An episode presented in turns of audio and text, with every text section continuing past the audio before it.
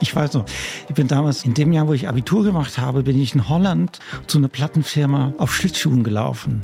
Da gab es nämlich einen Fluss, der Leidse Waard. Da bin ich von Zurich nach Haarlem gelaufen auf Schlittschuhen. Und auf Schlittschuhen unter dem Arm bin ich zu dieser Plattenfirma gelaufen habe mich selbst aus meinem eigenen Manager ausgegeben. Hitsingle. Der GEMA-Podcast mit Michael Duderstedt. Vor 29 Jahren habe ich die CD Reincarnated meines heutigen Gasts gekauft. Und damals gab es kein Internet und so hatte ich nur seine Musik und eine vage Vorstellung, wer dieser Künstler ist. Ist es ein Niederländer, ein Belgier? Wo kommt er eigentlich her? Warum klingt er so verdammt gut und weckt in mir eine große Sehnsucht, wenn ich seine Stimme höre? Schiffe flanieren und Leute spazieren, doch sie fliegen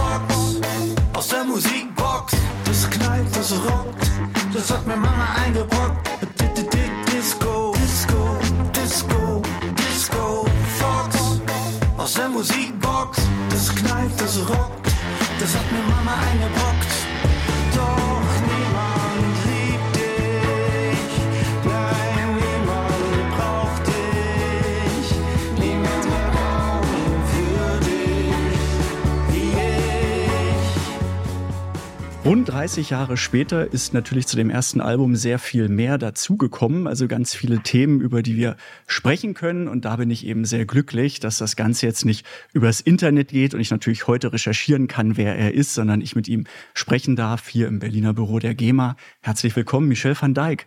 Hallo Michael. Das war übrigens das dritte Album. Reincarnated war das dritte Album, ja. Ich habe schon vorher zwei Alben gemacht. Insgesamt vier englische Alben und bin dann irgendwann ins Deutsche gewechselt. Ja, du hast extrem viel gemacht. Du bist als Produzent tätig, du hast eine Professur für Musik, du machst Filmmusik, du schreibst für andere. Das Lied von Echt, du trägst keine Liebe in dir, kommt von dir. Also wie sich dann Wege kreuzen, teils musikalisch, teils persönlich. Neulich hat mir eine befreundete Frau gesagt, viele Leute kennen dich nicht. Die wissen gar nicht, was du alles schon gemacht hast. Und vielleicht liegt es daran, dass ich immer so intuitiv unterwegs bin. Aber ich habe tatsächlich sehr, sehr vieles gemacht, was den meisten Leuten nicht bewusst ist. Ich zähle das mal auf. Ja, bitte, weil Ehre wem Ehre gebührt. Ja, also ich bin zum Beispiel live, bin ich damals mit Simple Minds auf Tour gegangen, eine ganze Europatour. Und das war unglaubliche Erlebnisse. Danach auch mit Oasis. Mit den Jahren habe ich Filmmusik gemacht, für Gott und die Welt geschrieben. Es waren ein paar kleinere Hits dabei. Die Größe eines Du trägst keine Liebe in dir habe ich nie wieder erreichen können. Ehrlich gesagt war es mir nie so wichtig. Ich glaube, dass meine eigene Solokarriere oder beziehungsweise meine eigenen Songs, die waren mir halt immer wichtiger. Natürlich ist Erfolg wichtig, aber ich war nie so ambitioniert, den erfolgreichsten Songwriter Deutschlands zu werden. Auf keinen Fall. Es ging mir immer nur um die Musik, die eigene Musik zu machen. Schlagersongs kann ich nicht schreiben. Vielleicht doch, ich habe es noch nie ausprobiert. Vielleicht ist das auch noch dann in acht Jahren der nächste Output. Aber weil du jetzt gerade gesagt hast, eben Tour mit Simple Minds, Oasis, europaweit, weltweit? Oder wo warst Europaweit. du da überall? Europaweit. Und für andere geschrieben, gibt's noch bisschen Name-Dropping, also wo überall Musik von dir drinsteckt, ohne dass man es erstmal weiß? Ja, ich hatte damals das Glück, mit großen Produzenten zusammenzuarbeiten. Mit Mike Hedges, mit Meteor. Mike Hedges hat ja The Cure zum Beispiel produziert.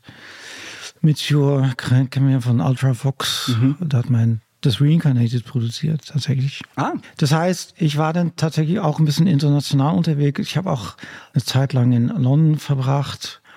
Ich habe ein Duett mal mit Annette Louisanne gemacht. Geschrieben für Gildo Horn. Da sind wir doch im Schlagerbereich.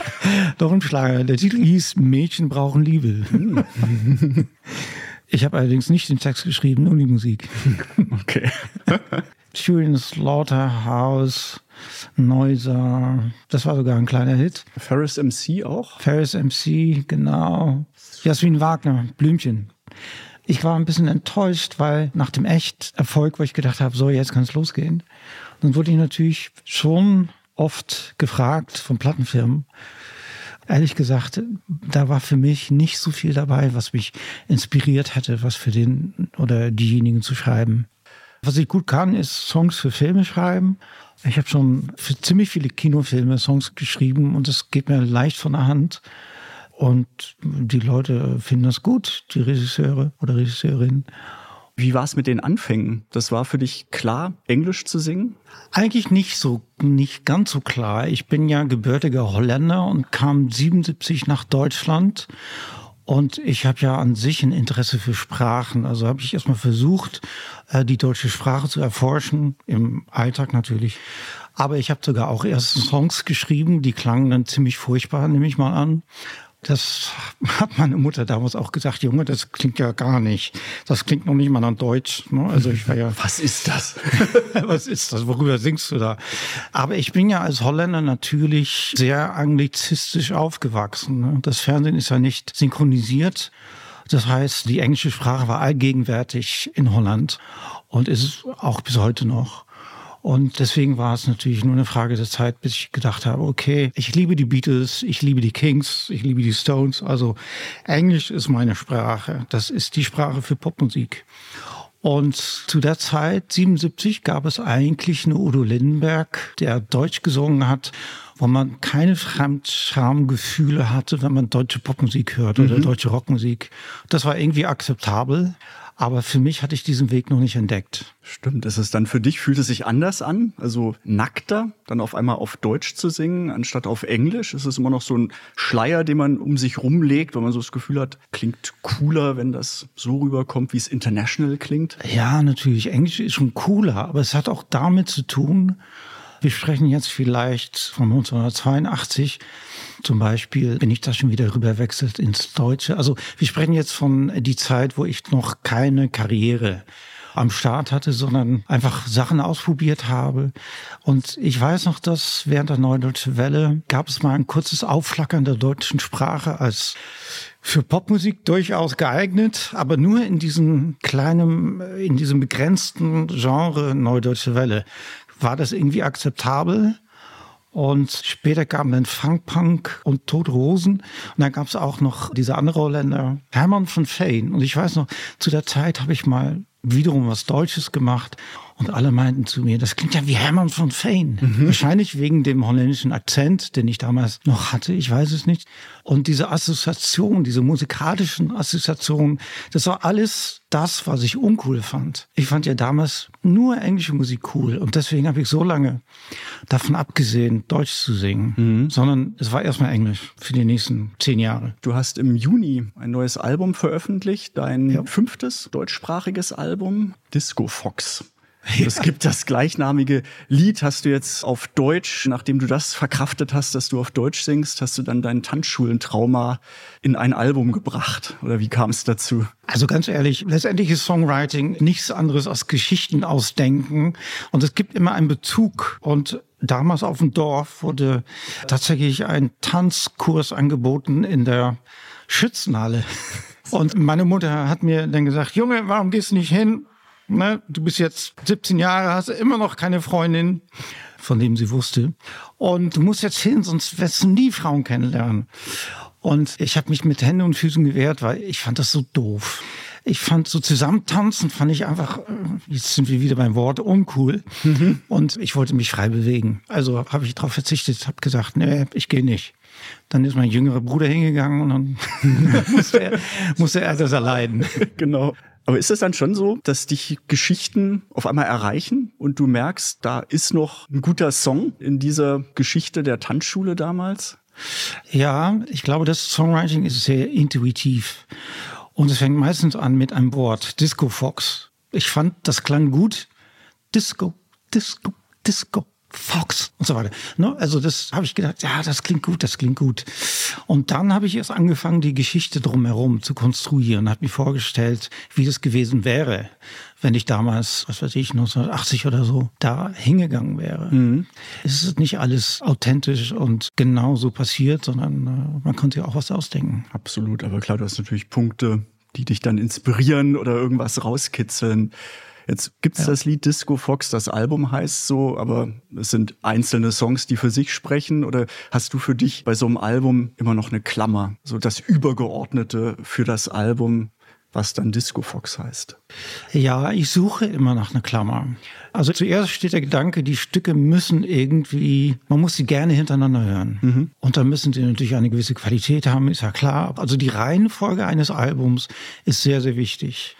Ich weiß, dass die Stücke auf dem Album sehr, sehr unterschiedlich sind. Aber ich finde es gar nicht schlimm, weil es gibt Alben, die sind wie aus einem Guss, wo alles mehr oder weniger den gleichen Sound hat. Und es gibt Alben, die sind sehr unterhaltsam und abwechslungsreich. Und so ein Album wollte ich dieses Mal machen. Mhm. Das Album davor ist genau andersrum. Kannst du das in eine Schublade stecken, was ja eigentlich eine Sache ist, die man nicht machen soll, aber vielleicht kategorisieren vom Genre? Ja, ich kann das nur wiedergeben, was andere meinen. Äh, Retro-Pop, Indie-Pop, erwachsene Musik, irgendwie sowas. Hm, auf jeden Fall, wenn jetzt viele sich fragen, hm, wie klingt das eigentlich, kann man sagen, hört rein, es lohnt sich. Und damals wie heute definitiv. Du hast auch mal gesagt, dass jedes neue Album für dich eine Reise ins Unbekannte ist und du dich die Situation versetzt, übertragen gesagt, als hättest du noch nie Musik gehört, gemacht, wahrgenommen und guckst, was rauskommt. Wie gelingt dir das, einen solchen Zustand auch wirklich herzustellen? Ja, zuerst ist erstmal die große Ratlosigkeit. Das heißt, ich habe ein gefühltes, sehr, sehr gutes Album gemacht. Was mache ich jetzt als nächstes? Wie kann ich das noch toppen? Nicht nur das, sondern wohin will ich jetzt? Ich weiß jetzt, wiederholen kann ich mich nicht. Also ich muss mich irgendwie weiterentwickeln. Und deswegen bin ich auch jetzt im fortgeschrittenen Alter, zumindest für die Popmusik, bin ich immer noch auf der Suche nach irgendetwas, ich weiß noch nicht was. Zum Beispiel habe ich mir vorgestern habe ich mir so ein Library gekauft mit indischen Instrumenten, mit 70 indischen Instrumenten, weil ich die indische Kultur und die indische Musik liebe. Und ich spiele mit rum, ich probiere das aus und versuche das zu kombinieren mit der Popmusik, mit der ich groß geworden bin. Mhm. Und ich habe keine Ahnung, überhaupt keinen Plan, was dabei herauskommen soll oder wird. Und das ist wirklich etwas, was nach jedem Album passiert, dass ich erstmal groß rum experimentiere. Ein Jahr lang schreibe ich nur ganz, ganz miese Songs. Dann nach diesem Jahr denke ich mir, okay, du musst dich mal ein bisschen mehr auf Songwriting konzentrieren. Dann ist die Suche nicht mehr so wichtig und dann konzentriere ich mich auf Songwriting und dann mhm. kommt es von selbst. Dann kommt auch der Sound, in dem ich das sehe. Und ja, wie gesagt, es fällt mir schwer darüber zu reden, weil es so intuitiv ist. Und ich war immer schon jemand, der die Musik seiner Zeit und die Musik der Vergangenheit in sich aufgesogen hat. Auch andere Kulturen und ich versuche das irgendwie zu mischen miteinander. Mhm. Und da gibt's unendliche Möglichkeiten. Vielleicht dauert es deswegen immer vier Jahre, bis ich ein Album Ist fertig so? habe. Ja, ja. Das ist ungefähr die Spannbreite. Vier Jahre. Trifft es auch zu, dass jedes Album für sich ein Kraftakt ist? Eigentlich bin ich immer im Prozess. Ich freue mich drauf, dass das Album fertig ist.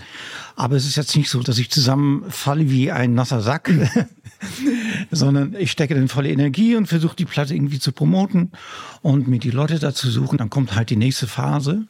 Ja, dann irgendwann ist das vorbei, das Marketing.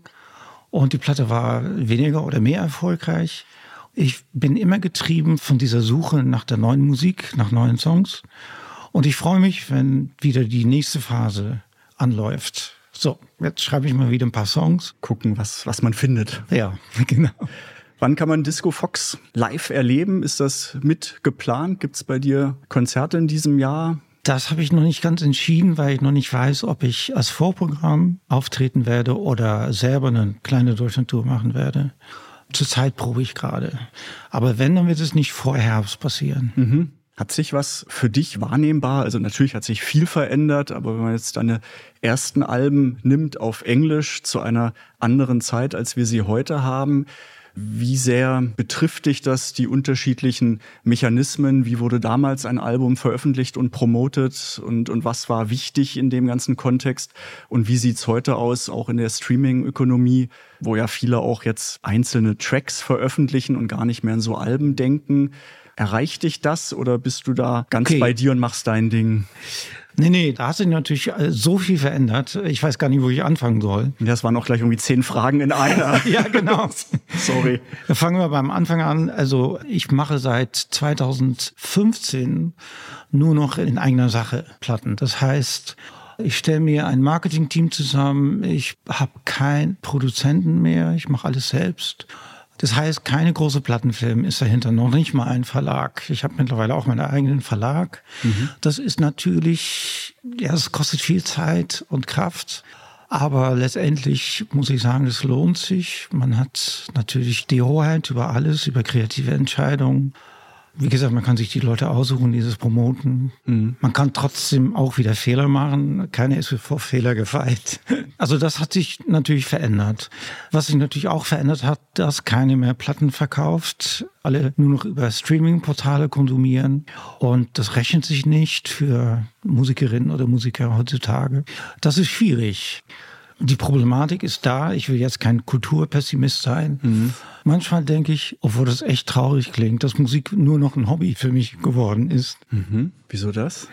Wenn man sich mal zum Beispiel Spotify anguckt und wenn man weiß, ich weiß nicht, ob die Zahl stimmt, es gibt 60.000 Veröffentlichungen täglich weltweit. Wie viel Prozent von den Leuten, die da veröffentlichen, machen das als Hobby? Also das ist die Frage. Und man versucht dann als Musiker, der, okay, ich habe ein gewisses Renommee, gebe ich ja zu. Trotzdem muss ich ja, weil ich relativ spät eingestiegen bin in das Streaming-Geschäft, muss ich auch meine Hörerzahlen irgendwie generieren. Und ich mache diese ganze Chose mit. Ich mache auch Instagram, habe ich auch zu spät entdeckt. Ich war zu lange auf Facebook. Den Absprung nicht rechtzeitig geschafft. Ja, weil es etwas ist, mit dem ich mich ungerne befasse. Ich befasse mich liebend gerne mit Musik machen, ins Studio gehen, live spielen und so weiter. Aber das drumherum, das war nie mein Ding. Ich bin kein YouTuber. Dazu muss man auch Talent haben. Vielleicht habe ich jetzt etwas dazugelernt. Ich mache jetzt selber auch Filmchen und so weiter. Aber das habe ich relativ spät kultiviert, sagen wir so. Ja, und dann reißt man sich tatsächlich den Arsch auf, allein schon so ein Filmchen zu machen. Zum Beispiel live aus dem Studio, kostet mir einen Tag, das muss ausgeleuchtet werden, das muss gut aussehen, das muss gut klingen vor allem. Und dann postet man das auf Instagram und guckt, wie viele Likes man kriegt und so weiter. Und man freut sich denn, wenn das Reel 1500 Mal abgerufen wird. Ich habe bis heute keine Ahnung, was das überhaupt heißt. Das ist ein Reel. Keine Ahnung, was es ist. Aber posten trotzdem. Aber man postet ja, genau so wie alle anderen auch. Und man sieht dann auch trotzdem, wie alle anderen auch, sich bemühen. Und dann denkt man irgendwann, wenn man nicht Elton John oder Dua Lipa heißt, wir machen das alle nur für uns selbst, weil es gibt einen großen Unterbau oder Mittelbau und es gibt eine nur eine ganz kleine Elite von Popmusikerinnen oder Popmusiker, die sich da tatsächlich von ernähren können. Ja klar, und da reicht es So wie ich das sehe. Ein, ein Glas Wasser zu posten und hast dann schon, weiß ich, zig hunderttausend Likes. Das sind andere Größenordnungen, das stimmt. Auf der anderen Seite ist natürlich wiederum die Nähe zu den Fans einfacher möglich, auch Feedback zu bekommen als damals. Also wieder jetzt auf meine Situation. Ich weiß gar nicht, wann ich das erste Mal ein Lied von dir gehört habe, aber was macht man? Man rennt in einen Plattenladen, den es damals noch gab und guckt und äh, kauft dann eben die Platte oder die CD. Und ich hatte null Ahnung, wer dahinter steckt. Brauche ich ja auch eigentlich nicht, weil habe ja die Musik gehört, aber das ist heute durchaus ein Vorteil, dass man gleich gucken kann, ist der oder diejenige bei Instagram und kriegt ein bisschen was mit, wenn man es jetzt in dem Verhältnis sieht. Das stimmt. Man hat viel, viel mehr Möglichkeiten. Ich will das auch nicht nur schlecht machen. Also ich finde, das neue Zeitalter des Internets, Instagram und so weiter bietet ungeahnte Möglichkeiten. Es gibt aber nur so viele. Letztendlich geht es auch nur um Aufmerksamkeit. Und diese Aufmerksamkeit zu generieren wird gefühlt immer schwieriger. Aber ich bin trotzdem positiv und es macht mir immer noch sehr viel Freude. Also ich will jetzt auf keinen Fall mich beschweren. Weil gleichzeitig fühle ich mich komischerweise auch mit dieser neuen Platte fühle ich mich sehr, sehr wohl und bin sehr, sehr happy, weil zum Beispiel ich bin seit Jahren nicht mehr im Radio gelaufen. Plötzlich laufe ich wieder im Radio, im Deutschlandfunk, auf Byte FM. Es sind natürlich kleine Radios, aber Auch Reichweite. und das sind so die kleinen Erfolge, wo man sich festhält und wo man denkt, na siehste, es geht doch voran. Ich möchte noch einmal ganz in die Vergangenheit reisen. Was war deine erste Berührung mit Musik? Ja, wahrscheinlich war das Radio meiner Eltern, das stand auf dem Flur. Und da habe ich dann manchmal so Musik gehört, wo ich gedacht habe, boah, ist das schön. Und hatte aber keine Ahnung, also wer das jetzt war. Und erst später, wenn man so besser hinhören kann vielleicht. Davor, mein Vater hat immer Klavier gespielt. Ich habe natürlich auch ans Klavier gesetzt und habe was ausprobiert. Und da ich das öfters gemacht habe, haben meine Eltern gesagt, lass den Jungen noch mal Klavierunterricht nehmen. Ja, dann habe ich Klavierunterricht bei einem Privatlehrer gehabt. Und ich habe dann irgendwann gemerkt, die Noten haben mich nicht so sehr interessiert. Mich interessiert mehr eigentlich das, was ich aus dem Radio höre, nachzuspielen. Mhm. Wahrscheinlich war das erste Lied, was ich bewusst wahrgenommen habe, Penny Lane. Und die erste Platte, die ich mir gewünscht habe, war El Condo Pasa. Ah, okay. Wie kam es dazu? Ja, das habe ich im Radio gehört, mhm. denke ich mal. Damals war ich sieben. Und erinnerst du dich noch an dein erstes Konzert, wo du hingegangen bist, nicht was du gegeben hast? Ja, da war ich 14, glaube ich. Eine Band namens Elquin. Das war hollandweit auf jeden Fall bekannt. Mhm. Die waren sowas von cool. Die haben Musik gemacht, sahen noch cool dabei aus. Ich fand das super. War da schon der Wunsch bei dir vorhanden? Das könnte auch was für mich sein? Vielleicht etwas später. Als 14-Jähriger war ich noch so ziemlich grün hinter den Ohren. Obwohl, ich weiß noch, mit 10 habe ich mir schon gedacht, eigentlich musst du Musiker werden. Aber auf diesem Niveau von Al Quinn, das konnte ich mir noch nicht vorstellen damals. Was war die Initialzündung? Ja, ich habe ja irgendwann angefangen, Beatles nachzuspielen und konnte Beatles rauf und runter spielen. Hab's natürlich auch dabei gesungen, meine Stimme entdeckt. Und dann kam irgendwann der Stimmbruch. Und das hat mich kurze Zeit genervt, aber das hat sich dann wieder ergeben. Und dann war die große Frage, also mir war klar, du wirst Musiker. Aber die große Frage war natürlich nach dem Abitur, was machst du denn jetzt? Du kannst ja keine Popmusik studieren. Wir sprechen vom Jahr 1980. Damals gab es nur die Möglichkeit, Jazz zu studieren. Und ich bin gar nicht auf den Gedanken gekommen, dass ich jetzt nicht studiere. Das haben meine Eltern von mir erwartet. Und es war irgendwie klar, dass ich studiere. Dann hat mir ein Freund gesagt, zieh doch nach Hamburg. Okay, einfach da mal kommt so. der Lindenberg her. Und dann habe ich gesagt, okay, ja, warum nicht?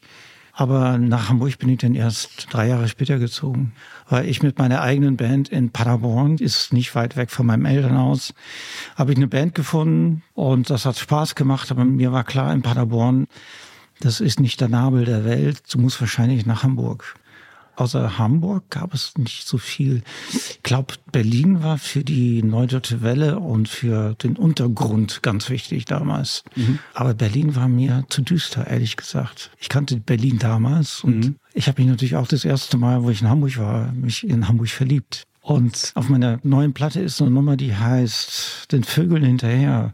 Das handelt ein bisschen davon.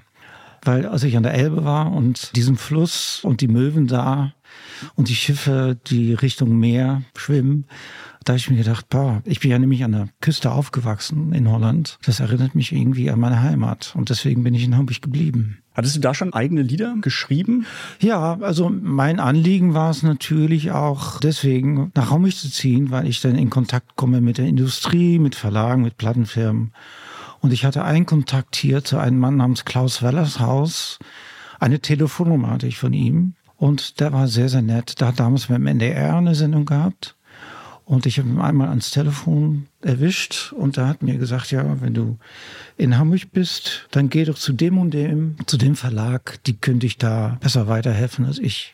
Und so bin ich zum Verlag, Schachtmusikverlage gegangen und habe da angerufen und habe dann das Richtige gesagt. Ich habe gesagt, ja, ich mache Musik wie David Bowie.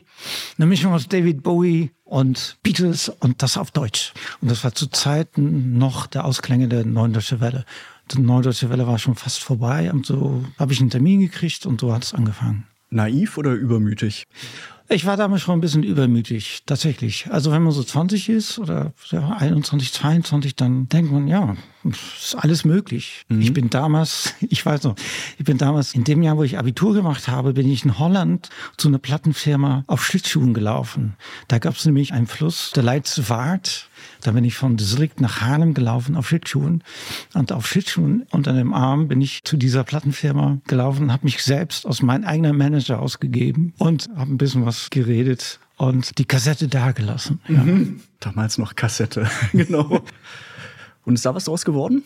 Ja, die haben mir sogar einmal zurückgeschrieben und haben gesagt, äh, du machst sehr, sehr schöne Musik, vielleicht schickst du uns was Neues. Und dann habe ich was Neues geschickt und danach kam nichts mehr. Genau, das kam in Hamburg. Und Hast du dann so das Gefühl gehabt, ging dann was los? Naja, zumindest hatte ich einen professionellen Kontakt zu diesem Verlag. Und natürlich am Anfang hört man auf sämtliche Leute, die ein Sachen erzählen. Ich habe damals gehört auf den einen Verlagsmensch und da kam der erste Plattenvertrag und dann hörte ich auf den A&R-Manager und dann hörte ich auf den Chef der Plattenfirma. Und das hat alles dazu geführt, dass ich in den ersten Jahren ziemlich verunsichert wurde, muss ich ehrlich sagen. Es ging auch so weit, dass ich das Gefühl hatte, ich hatte keine Kontrolle mehr über meine eigene Musik. Da kam der A&R-Manager da rein und sagte, die Bassdrum ist nicht laut genug. Mach die mal lauter. 6 dB mindestens. Das fand ich ganz doof. Mhm. und das war meine erste Erfahrung. Oder zum Beispiel das erste Mal, wo ich ein Video gedreht habe. Damals habe ich noch Englisch gesungen und dann wurde ich nach Frankreich geschickt.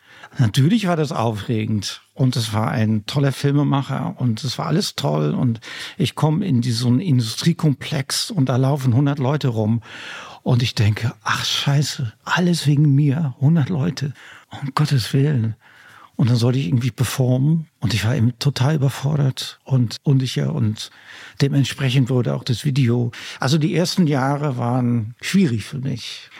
Und ich glaube, dass es wahrscheinlich auch damit zusammenhängt. Eigentlich habe ich immer davon geträumt, eine Band zu gründen wie die Beatles.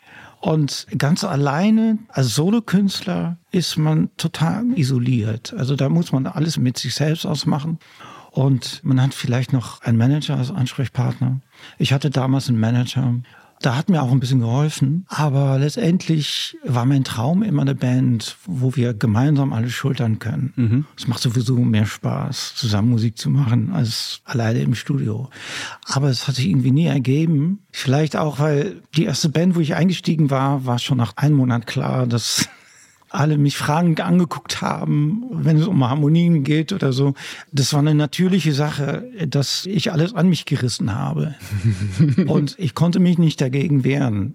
Und letztendlich ist das der Grund, warum ich sozusagen als Solokünstler angefangen habe, obwohl ich das eigentlich nicht wollte. Lustig, du wolltest eine Band haben und alle so, bitte nicht mit Michelle in einer Band. Ja, ich habe sogar mal einen Engländer kennengelernt und sogar in dem Moment, wo ich meinen ersten Plattenvertrag unterschrieben habe bei der Chrysalis, habe ich meinem Manager noch gesagt, ich habe einen Engländer kennengelernt, wir können ihn doch mit reinnehmen in den Vertrag. Also ich war bis zuletzt, war ich auf Bands gepolt. Mhm. Vielleicht in vier Jahren dann, wenn das nächste Album rauskommt, dann mit der Michel van Dyke Band. Nee, also wenn Band soll es nicht mein Name tragen. Ich soll nur ein Mitglied dieser Band sein. Weil tatsächlich hat mich dieser Gedanke nie verlassen. Ich habe neulich gespielt auf der Come Together Night. Das ist ein Beatles Festival in Hamburg vor zwei Wochen. Und da habe ich einen großartigen Künstler gesehen und den habe ich dann gefragt, ey, lass mal Nummern austauschen. Ich habe mir zwar nicht gesagt, ich will eine Band mit dir gründen, aber ich habe auch mit anderen Musikern, habe ich schon darüber gesprochen, dass ich diesmal nicht das Aushängeschild bin der Band, sondern dass ich eine gleichwertige Band haben möchte, wo alle sozusagen eine demokratische Band, wo alle Songs schreiben und mal singt der, mal sing ich und so weiter. Am besten zusammen. Zukunftsperspektiven tun sich auf. Das ist doch gut. Ja, es ist nur so eine von vielen Ideen. Ich habe leider immer viel zu viele Ideen. Romane, die noch geschrieben werden müssen, Filme, die noch gedreht werden müssen. Wäre jetzt die weitere Frage. Also wenn du dann als Solokünstler wieder Willen englischsprachige und deutschsprachige Alben im Vierjahresrhythmus veröffentlicht hast, war dann die Tatsache, was du noch alles dazu gemacht hast, gar nicht mal nebenbei, weil es ja genauso aufwendig ist, auch eher zufällig? Ja, das ist ja so. Das Schöne an diesem Beruf ist, ist, dass man tatsächlich, wenn man ein bisschen vernetzt ist, dann rutscht man mal rein. Und zwar in Sachen, die man nie erwartet hätte. Und zwar mit echt war das so. Äh, bevor ich das ausführe, möchte ich noch eine Sache sagen. Ich habe natürlich meinen Frieden gefunden mit dem Solokünstler-Dasein. Ich liebe es, Solokünstler zu sein.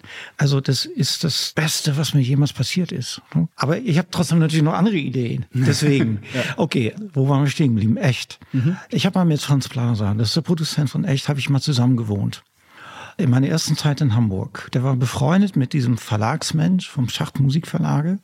Und da hat mich dann Franz verwiesen, der tatsächlich auch mein allererster Produzent war von der allerersten Single. Und das war zu dem Zeitpunkt schon wieder zwölf Jahre her, 13 Jahre her. Mittlerweile war ich 40, schon ein fortgeschrittenes Popmusikalter. Meine letzte Plattenfirma hatte mich gedroppt Ich hatte gerade mir Eigentum angeschafft und der Druck war ja groß. Ich hatte auch eine Familie mit zwei Kindern. Und ich habe mir wirklich Gedanken gemacht, scheiße, wie soll das jetzt weitergehen? Ich bin gerade gedroppt worden. Gedroppt heißt letztendlich Vertrag. Vertragslos. Genau, gekündigt oder ja. aufgelöst. Damals gab es das Internet. Gab es das Internet damals schon? Wahrscheinlich in den Kinderschuhen. Ja. Geguckt, also ziemlich mit Reincarnated, also irgendwie vor 30 Jahren, glaube ich, auch so ja. die erste deutschsprachige Webseite. Aber das war ein Album später, das muss mhm. 96, 97 mhm. gewesen sein. Dann habe ich gehört, noch nicht mal über Franz von einem befreundeten Musiker, die suchen gerade Songs für das erste Album. Da gibt es so eine junge Band aus Flensburg, echt. Und der Zufall spielt eine große Rolle. Ich hatte schon mal einen deutschen Song geschrieben. Und zwar habe ich diesen Song nur geschrieben, weil eine Band mal bei mir im Studio war und mir was Deutsches vorgespielt hat wo ich den Jungs gesagt habe, Jungs, dieser Text, die Musik finde ich toll, aber der Text, ich werde mich da nochmal ransetzen.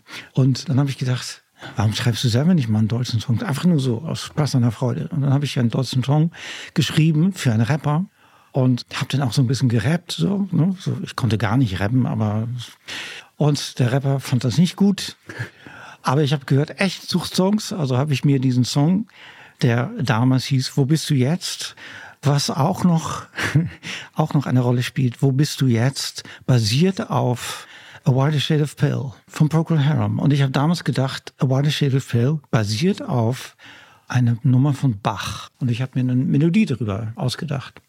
Ist ein bisschen abgewandelt und dann habe ich das echt angeboten, natürlich im anderen Arrangement. Ich habe mich an die Gitarre gesetzt und dann haben die das tatsächlich genommen. Und dann wurde ein kleiner Hit. Und da habe ich gedacht, oh, das wird ein kleiner Hit und die Leute singen da mit, wenn sie das spielen live.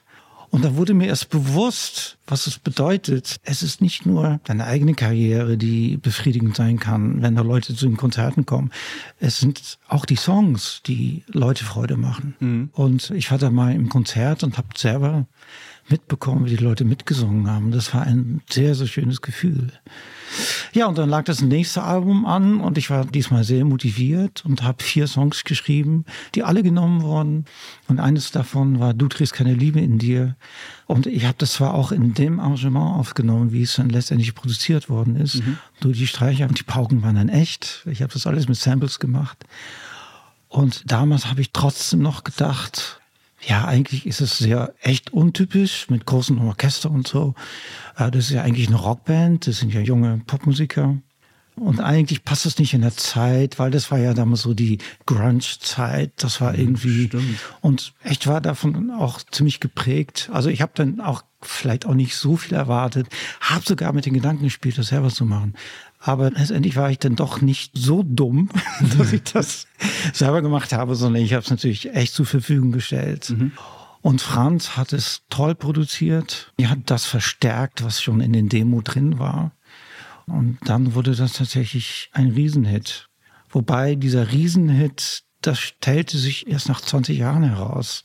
Weil es läuft bis heute noch im Radio. Es wird jährlich drei, viermal gecovert und so weiter und so fort. Es ist unglaublich, was mit diesem Song passiert ist. Stimmt, der war schon damals erfolgreich, aber dann so der Maßstab, wenn man guckt, so die Halbwertszeit, ne, wie ist so ein Song nach 10, 20, 30 Jahren, dann kriegt man die ganze Dimension erstmal mit. Genau, das sind schon 23 Jahre her. Ja. Aber war da schon so ein Gespür?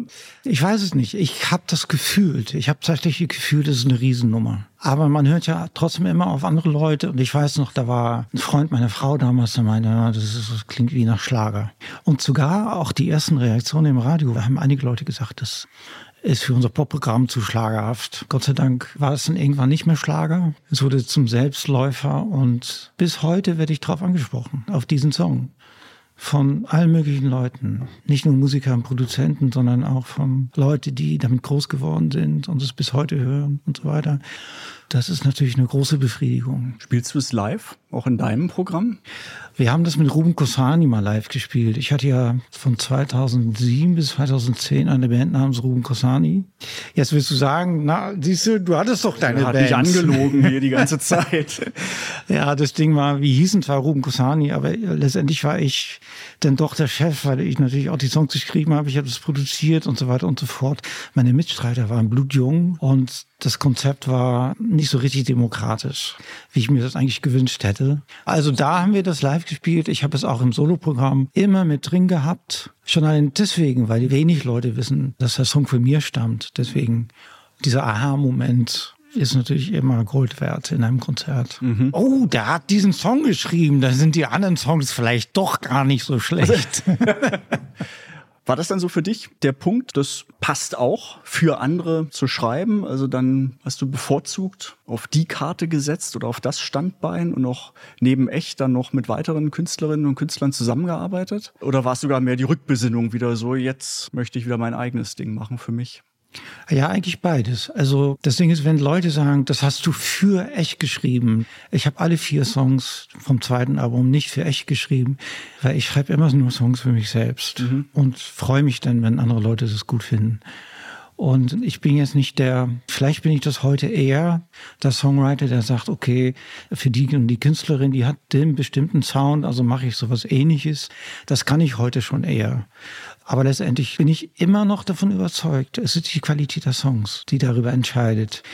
Was damals betrifft, wir sprechen jetzt vom Jahr 2000, war das so, dass ich gedacht habe, so, jetzt kann das weitergehen. Aber das war ein bisschen naive Vorstellung. Wenn man erstmal so einen Himmel hoch weit schwebt, dann muss man diesen Standard erstmal halten können. Und der erste Rückschlag war echt, lösen sich auf. Ich hatte nämlich auch Songs geschrieben für Crazy, für diesen Film Crazy. Mhm toller Film. Ich sollte also für echt also ein paar Songs schreiben. Ich wollte natürlich auch selber Songs schreiben.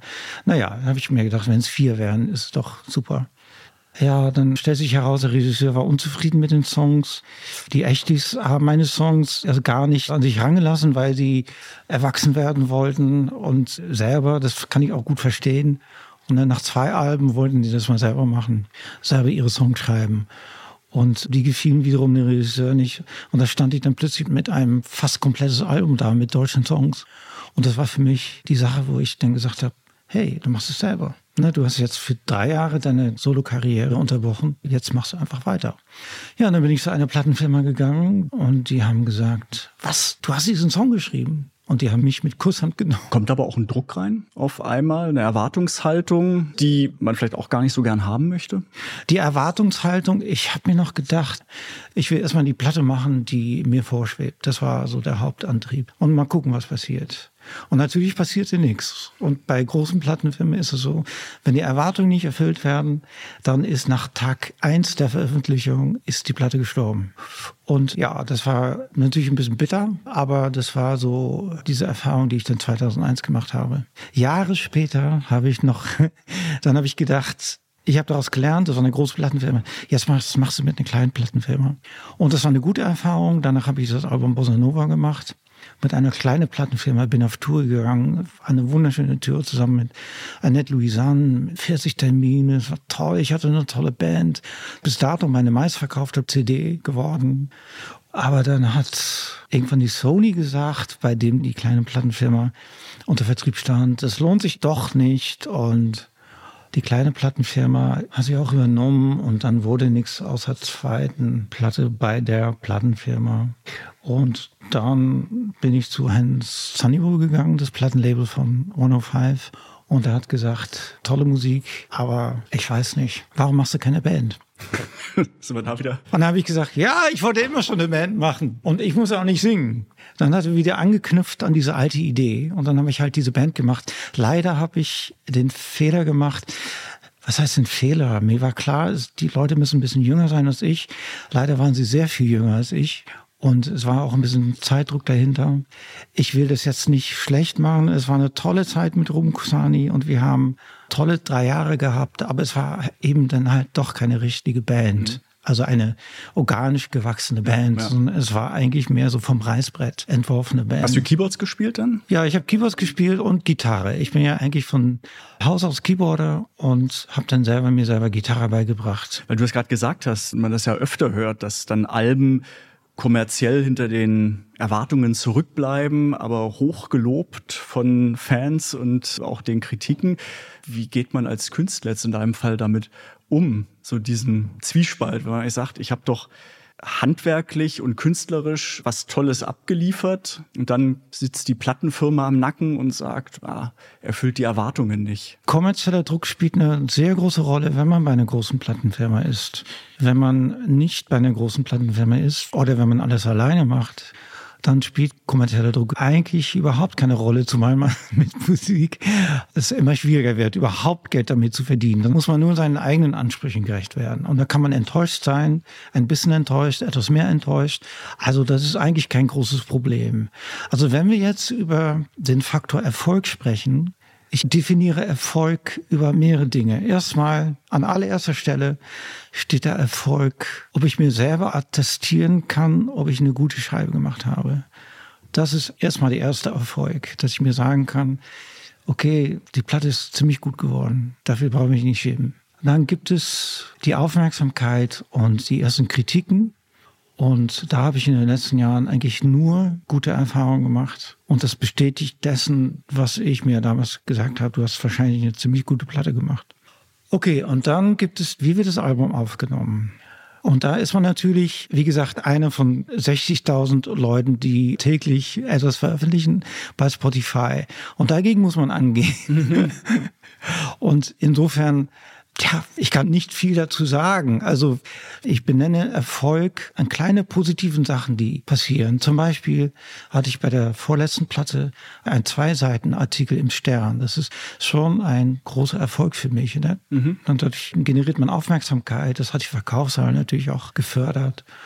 Und heute sage ich mir, okay, du läufst sie dir im Radio. Toll. Es muss natürlich sehr, sehr viel mehr passieren, damit sich das niederschlägt in Verkaufszahlen oder damit mehr Leute zu den Konzerten kommen und so weiter.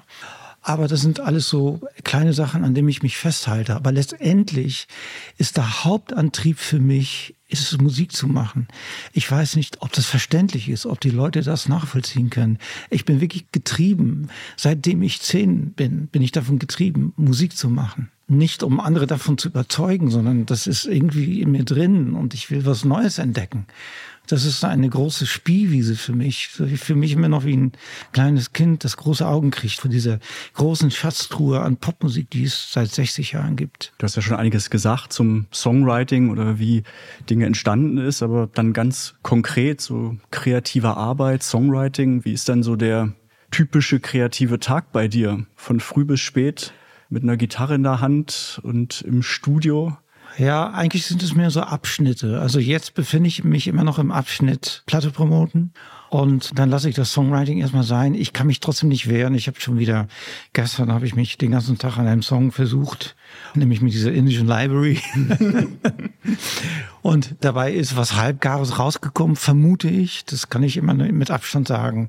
Vielleicht, wenn ich mir das in zwei Wochen nochmal anhöre, dann weiß ich manchmal, okay, ist nicht schlecht, aber daran muss ich noch arbeiten und daran muss ich noch arbeiten, dann könnte es was werden. Und so sind es immer Phasen und irgendwann ist diese Promophase abgeschlossen. Dann fängt das Songwriting wieder an und dann das Experimentieren. Was ist bei dir zuerst da? So die Idee, was inhaltlich rüberkommen soll oder kommst du über die Musik? Ich glaube, erstmal sammle ich Sachen. Sachen, die ich höre zum Beispiel, wo ich denke, oh, das ist ein interessanter Beat. Das könntest du auch mal probieren. Ich fühle mich inspiriert durch Sounds, durch Melodien. Ah, dann höre ich etwas im Radio, eine alte Cure-Nummer, wo ich denke, boah, ist das spartanisch. Das ist ja interessant. Das sind nur Drums und irgend so eine dünne Gitarre. Aber so ein toller Song. Und dann sammle ich zum Beispiel, wenn ich die Süddeutsche lese, sammle ich da so Überschriften wo ich denke, oh, das ist äh, zum Beispiel, es gab ja eine Überschrift der Süddeutschen, das hieß so ähnlich wie, was tut man, wenn die große Liebe vorbei ist, aber die Eltern vermisst? Das war eine Überschrift. Daraus habe ich dann gemacht, ich liebe dich nicht mehr, wir sind vorbei und lange her, doch wird man mir manchmal das Herz so schwer, denn ich vermisse deine Eltern so sehr. Ich werde dann halt so getriggert von so bestimmten Sachen. Und wahrscheinlich wird es so sein, dass zuerst die Texte da sind. Also ich schreibe immer sehr, sehr viele Texte. Und ich unterrichte ja zum Beispiel auch Songwriting an der Uni in Hannover. Und da mache ich mit den Studierenden, habe ich ein Seminar, das heißt Pop Lyrics. Und wir machen so ein bisschen was Theoretisches. Meistens hören wir uns ein bisschen Popmusik an und die Texte dazu. Analyse natürlich. Aber die meiste Zeit gebe ich die Studierenden so Begriffe und dann brainstormen wir. Dann machen die daraus irgendwelche Zeilen oder vielleicht Vierzeiler, Achtzeiler, ganze Texte. Achso, also du sagst hier fünf Wörter und Genau. pack die zusammen. Und die klingen irgendwie interessant, das sind gute Wörter oder jetzt mach mal was draus. Und dann mache ich das selber auch. Und so entsteht 50 Prozent meiner Lyrics. Wie viel bleibt davon unvollendet? Man braucht immer ein bisschen Abstand. Dann gucke ich mir die Texte an zum Beispiel. Und dann denke ich mir, die Grundidee war schon scheiße. Also lieber ganz die Finger davon lassen. Oder zum Beispiel die Stimmung ist mir zu depressiv. Nee, das wird nix. Oder die Stimmung ist mir zu depressiv, aber wenn ich dieses Element vielleicht noch eine andere Ebene mit reinbringe, dann könnte das was werden. Und äh, dann vollende ich so einen Text. Meistens sind es nur, was wichtig ist, ist ein Chorus und eine Strophe, dann ist die Grundidee schon da. Ich muss es dann nicht weiter ausarbeiten, das mache ich dann später. Und so ähnlich ist es mit Musik. Also mit Musik fange ich wahrscheinlich meistens mit dem Chorus an. Früher hatte ich immer das Gefühl, dass wenn ich nicht vorankam, dann lag es daran, dass ich mit einer wunderschönen Melodie angefangen habe. Das war dann die Strophe. Und du hast es schon was Wunderschönes und das muss ich jetzt noch toppen mit dem Chorus. Und ich kam nicht voran. Und äh, heute ist es deswegen auch wahrscheinlich so, dass ich zuerst mit dem Chorus anfange und diese wunderschöne Melodie in dem Chorus packe. Und diese Arbeitsweise ist so intuitiv, dass wenn du mich fragen würdest, sag mal Michel, wie hast du den Song Den Vögeln hinterher geschrieben oder Herbst von damaligen Album Bossa Nova, dann würde ich dir sagen, habe ich alles vergessen, ich habe keine Ahnung, weil das so intuitiv war. Irgendwas Komisches war da am Anfang. Ich habe, glaube ich, bei Herbst ein Vibraphon gehört und habe mir gedacht, oh, interessantes Instrument. Habe ich lange nicht mehr gehört in der Popmusik. Ich mache mal so ein Thema auf dem Vibraphon. Und so fängt etwas an. Und dann komponiere ich dazu eine Melodie und also Sound, Melodie, Produktion, das alles geschieht gleichzeitig. Dann, äh, weiß nicht, kann man das so sagen, am Ende immer noch irgendwas, was man nicht erklären kann, was dann dazu beiträgt, dass es mehr ist als jetzt nur das Handwerkliche. Ja, das kann man selber nicht so benennen. Ich glaube, dass wenn man spricht von dem Magischen in der Musik oder den Spirit, ich glaube wahrscheinlich, ich bin da noch unentschlossen, ich glaube, dass man alles reproduzieren kann. Man kann auch einen Spirit und die Magie reproduzieren. Aber gleichzeitig glaube ich das wiederum nicht. Nehmen wir mal an, ich habe dann so einen Song und da gibt es ein Problem. Der Chorus geht nicht auf. Dann sagen einige Komponistinnen oder Komponisten sagen natürlich, ja, das kann man nicht lösen, dann, dann ist der Hund da schon begraben und das wird nichts mehr. Aber ich sage, nein, es gibt immer eine Lösung. Es gibt eine Lösung. Ich glaube daran, es gibt eine Lösung. Und durch meine jahrelange Erfahrung gibt es auch eine Lösung. Und deswegen sage ich, es gibt keine Magie in der Musik, beziehungsweise man kann diese Magie gezielt herstellen. Und andererseits ist es wiederum so, dass ich manchmal so intuitiv Musik selber mache oder auch höre, dass mir manchmal die Tränen kommen und ich das nicht erklären kann. Und bei meiner eigenen Musik ist es auch so, dass es so bei einigen Songs so intuitiv ist, dass ich mich frage, hä, wie hast du das gemacht? Warum klingt das jetzt so, wie das klingt? Keine Ahnung. Ist das auch der Grund, warum du immer weitermachst? Um diesen Zustand immer wieder zu erfahren? Ja, ich habe schon mal gesagt, dieses spirituelle Element, das ist so wichtig, dass ich wirklich sage, und das meine ich wirklich ernst, wenn man Musik liebt, dann braucht man keine Religion mehr. Das spirituelle Element ist meines Erachtens am stärksten in der Musik vertreten. Du bist ja Professor äh, in Hannover und unterrichtest das. Wo sind die Grenzen eigentlich dann oder wie kann man genau das vermitteln? Also du bringst Handwerk bei und sagst dann wahrscheinlich allen, ihr seid euch selbst überlassen, das Magische zu produzieren, reproduzieren oder es entstehen zu lassen. Ja, ich bin jetzt nach Jahren bin ich dazu übergegangen, den Studierenden zu sagen, am Anfang, ich kann euch nichts beibringen. Das müsst ihr selber. Ihr müsst euch selber das alles beibringen. Und das stimmt ja auch. Also ich kann denen nur ein kleines Handwerk vermitteln. Mhm. Zum Beispiel, wenn ihr Popmusik machen wollt, nach spätestens eine Minute sollte der Chorus kommen. Oder jetzt in Spotify-Zeiten vielleicht nach 20 Sekunden. Oder fangt mit dem Chorus an, noch besser. So Handwerk, aber dazu braucht es keinen Professor. Das, das, das können viele. Ich glaube, dass Kreativität viel damit zu tun hat. Ich habe immer schon gesagt, also meine Aufgabe ist es zu inspirieren. Also den Leuten einen Bausatz zu präsentieren, mit dem sie was anfangen können. Es gibt auch diese Untersuchungen. Ich habe immer damit angefangen, dass ich den Studierenden habe ich dann ein Thema mitgegeben, ein ganz einfaches Thema. mit zwei Tönen und gesagt, mach was raus. Dieses Thema konnte man mit verschiedenen Harmonien unterlegen. Aber es gibt ein kleines Thema. Es muss immer was geben, ein kleiner Baustein. Und eine Untersuchung hat festgestellt, wenn man Kindern dazu animieren will, kreativ zu sein und sie sollen was malen, wenn sie nur eine Farbe zur Verfügung haben, dann kommt da was raus. Also zum Beispiel die Farbe Grün. Jedes Kind malt was in der Farbe Grün. Dann kommt mehr dabei raus, als wenn sie alle Möglichkeiten haben. Das ist so das Prinzip der Kreativität, denke ich mal. Mhm. Also du gibst den Rahmen vor und genau, ich gebe den Rahmen bewegt vor. ihr euch komplett frei und wir lassen uns überraschen, was das Ergebnis ist. Und natürlich auch hört Musik, versucht es analytisch zu hören, was reizt euch daran, versucht es irgendwie zu reproduzieren. Das heißt jetzt nicht kopieren, sondern macht eure eigene Version davon. Sowas zum Beispiel. Noch eine Frage zum Unterrichten, weil Studierenden ja zwangsläufig jünger sind als du. Mhm. Was ist das beste Argument zu Beginn in so einem Kurs zu beglückwünschen, dass die alle da sind und einen Weg in die und in der Musik machen wollen? Gott sei Dank hat der Beruf Musikerin oder Musiker, da gibt's ja so viele Sparten. Also man wenn man es nicht schafft, mit seiner Fun-Punk-Band zum Beispiel erfolgreich zu sein, kann man ja immer noch Sounddesign machen. Fun-Punk und Sounddesign ist weit entfernt, aber wer weiß, vielleicht hat der Gitarrist, den ich jetzt gerade angesprochen habe, entdeckt irgendwann das Keyboard und interessiert sich plötzlich für Sounds. Es kann so viel passieren. Und es gibt so viele Nebenberufe, welches das Musikerdasein betrifft.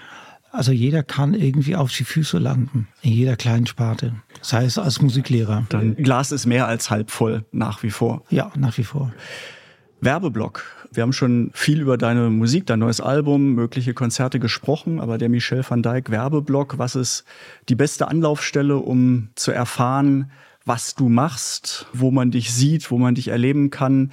Ist es die Website, ist es Instagram? Was ist der beste Einstieg in dein Werk? Feuerfrei, dein eigener Werbeblock. Ich glaube, die beste Einstieg ist bei Instagram. Da poste ich natürlich nicht so viel einmal die Woche.